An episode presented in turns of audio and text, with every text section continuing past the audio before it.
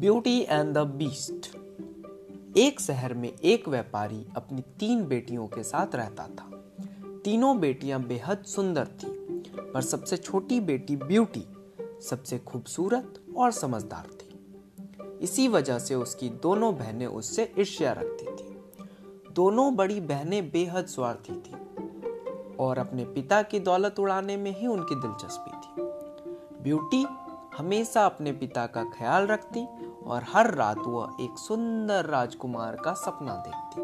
उसे यकीन था कि एक दिन उसे वह राजकुमार अपने साथ महल में ले जाएगा।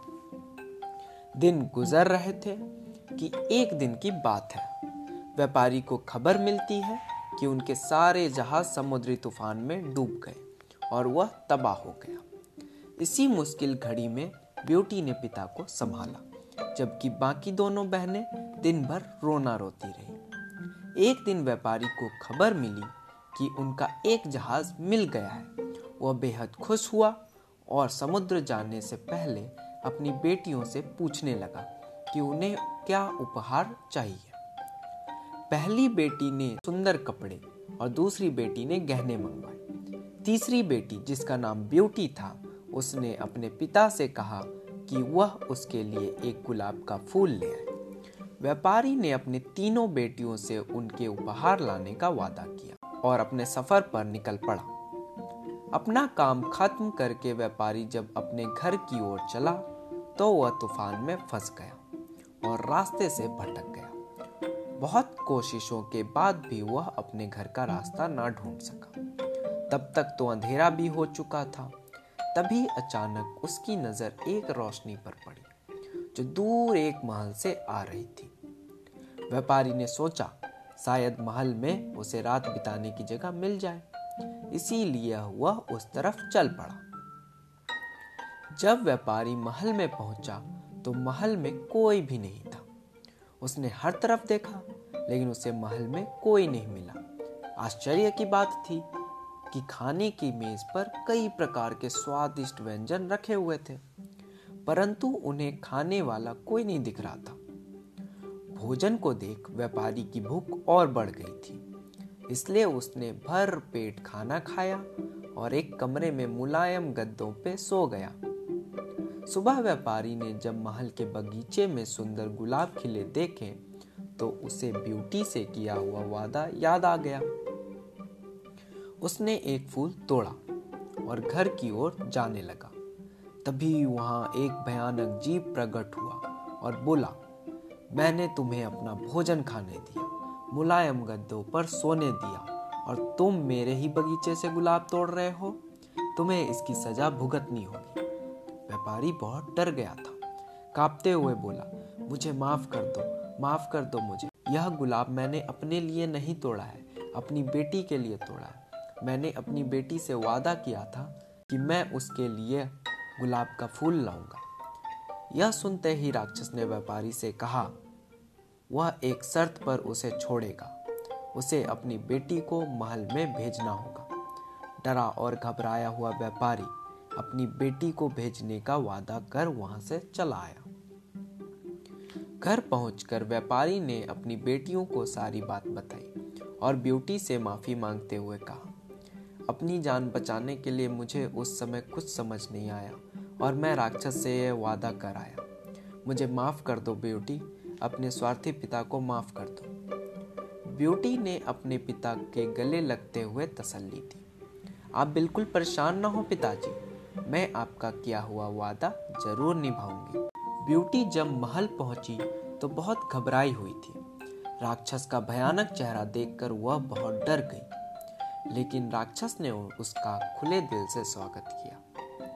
राक्षस ने उसे रहने के लिए अपने महल का सबसे अच्छा कमरा दिया और जब ब्यूटी आग के सामने बैठती, तब राक्षस उसे पास बैठकर घंटों तक निहारता रहता।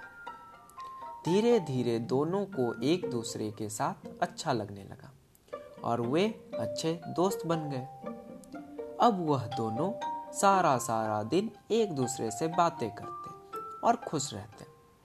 राक्षस को ब्यूटी बहुत अच्छी लगती थी और वह उससे शादी करना चाहता था, लेकिन डरता था कि ब्यूटी एक राक्षस से शादी नहीं करना चाहेगी। बड़ी हिम्मत जुटाकर एक दिन उसने ब्यूटी से अपने दिल की बात कहने का फैसला किया। जब वह ब्यूटी के पास पहुँचा तो देखा कि ब्यूटी अपने पिता को याद करके बहुत उदास है।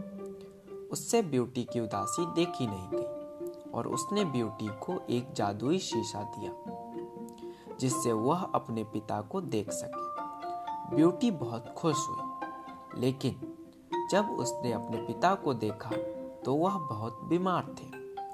यह देख ब्यूटी ने राक्षस से अपने पिता से मिलने की इच्छा जताई। राक्षस ने उससे पिता से मिलने की इजाज़त दे दी और सात दिन में वापस आने को कहा। ब्यूटी ने तय समय में आने का वादा किया और अपने घर चली गई। ब्यूटी को सामने देख व्यापारी खुश हो गया और जैसे जैसे उसे पता चला कि राक्षस देखने में भले ही क्रूर हो, लेकिन वह दिल का बहुत ही नेक और दयालु है, व्यापारी की सेहत और सुधरती गई। परिवार से मिलने की खुशी में सात दिन कब निकल गए, ब्यूटी को पता ही नहीं चला।